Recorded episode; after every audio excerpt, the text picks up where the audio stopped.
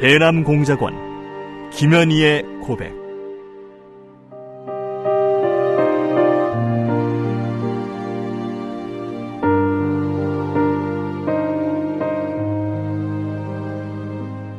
나는 김정일의 친필 지시로 1988년 남조선에서 열리는 서울 올림픽을 파괴할 때 대한 공작 임무를 받고 100여 명의 남조선 노동자들이 탔던 비행기를 공중에서 폭파시켰다.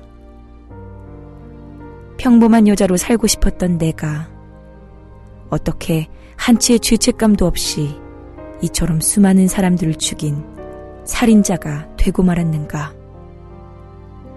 조국을 위해 한 목숨 바친다는 명분 아래 이 엄청난 죄악을 저지른 나를 용서할 수가 없다. 이 수기는 이루지 못한 내 꿈과 나로 인해 희생된 사람들에게 속죄의 죄물로 바치는 눈물의 기록이다.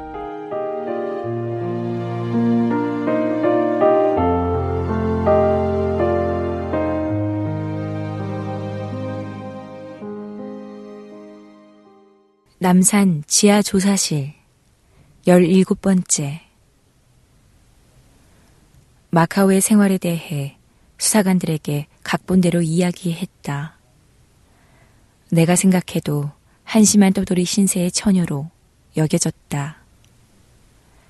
남자들 앞에서 잘 웃지도 못하게 하는 어머니의 철저한 참 교육과는 거리가 먼 행동들이었다. 그러나 중국인 처녀 빠이추이 후이는 막 굴러다니면서 사는 뜨내기에 천박한 인생이었기 때문에 그렇게 꾸며대는 수밖에 없었다. 나는 내가 꾸며댄 가공의 인물과 나 자신을 자꾸 비교할 필요가 없다는 생각을 하며 그 뒷이야기를 계속했다.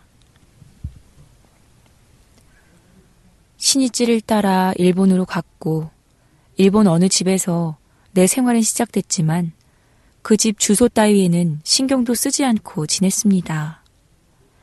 11월경 신이찌는 유럽 여행을 같이 하자고 여권을 가져와서 여행할 때 필요하니 주소를 외워두라고 해서 그때 외웠습니다.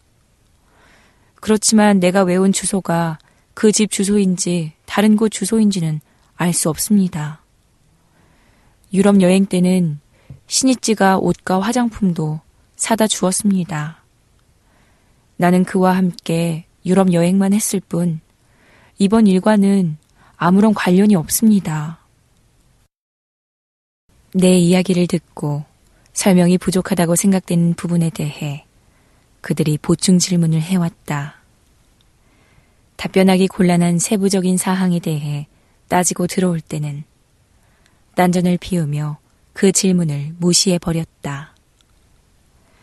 또 그들에게 천진난만하게 보이기 위해 철없는 행동을 일부러 해보였다. 화장실에 들어가 거울을 보며 이번 여행 직전에 일본 여자로 위장하려고 밀어냈던 눈썹이 자라 듬성듬성 잔털이 많이 난 것을 가리키며 여자 수사관 앞에서 손가락으로 뽑는 신용을 했다. 과연 내가 예상했던 대로 여자 수사관은 어처구니 없는 표정을 지었다.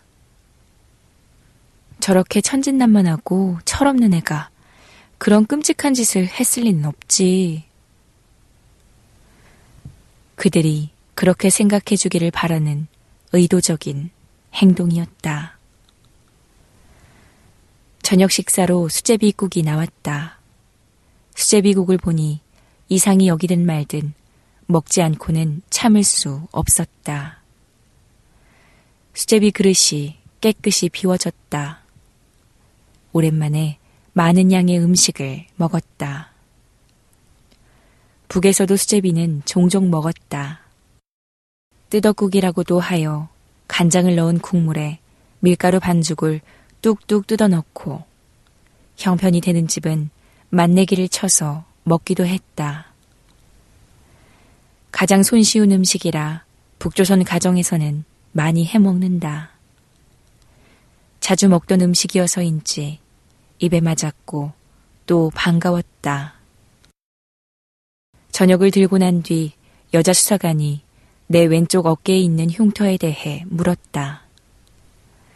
내 어깨에는 보기 흉한 흉터가 두 군데 있다. 하나는 3cm 정도이고 다른 하나는 6cm 정도 된다. 아, 이거요? 중국 광주에 있을 때 불량배들한테 걸린 적이 있었어요. 강간당할 위기에 처해서 필사적으로 반항을 했죠. 그랬더니 불량배들이요. 칼로 어깨를 두 번 찔렀어요. 그때 생긴 흉터예요. 물론 그것은 거짓말이었다. 이 흉터는 그렇게 생긴 것이 아니었다. 어릴 때 나는 투베큐린 반응 주사를 맞으면 음성으로 나타났다. 남들은 주사 맞은 곳이 빨갛게 부어오르는데 나는 전혀 아무런 흔적이 없었다. 어떤 아이들은 음성이 되면 또다시 결핵 예방 왁진 주사를 맞게 되는 것이 겁이 나 주사 맞은 부위를 입으로 열심히 빨아 새빨갛게 만들기도 했다. 그렇게 결핵 예방 왁진 주사를 두 번씩이나 맞게 되어 내 어깨에 파달 크기의 혹 같은 흉이 생겼다.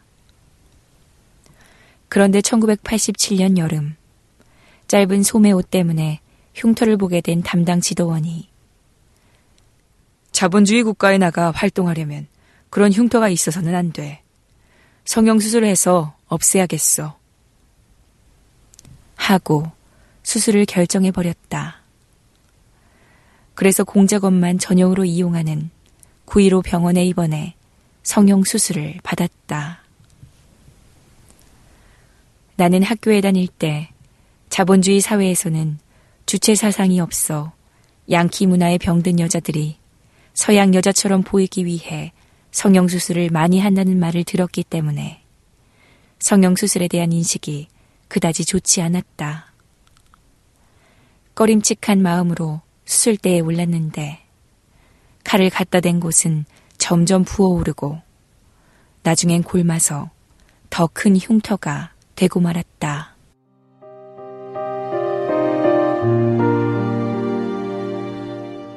대남공작원 김현희의 고백, 랑독의 박수연이었습니다.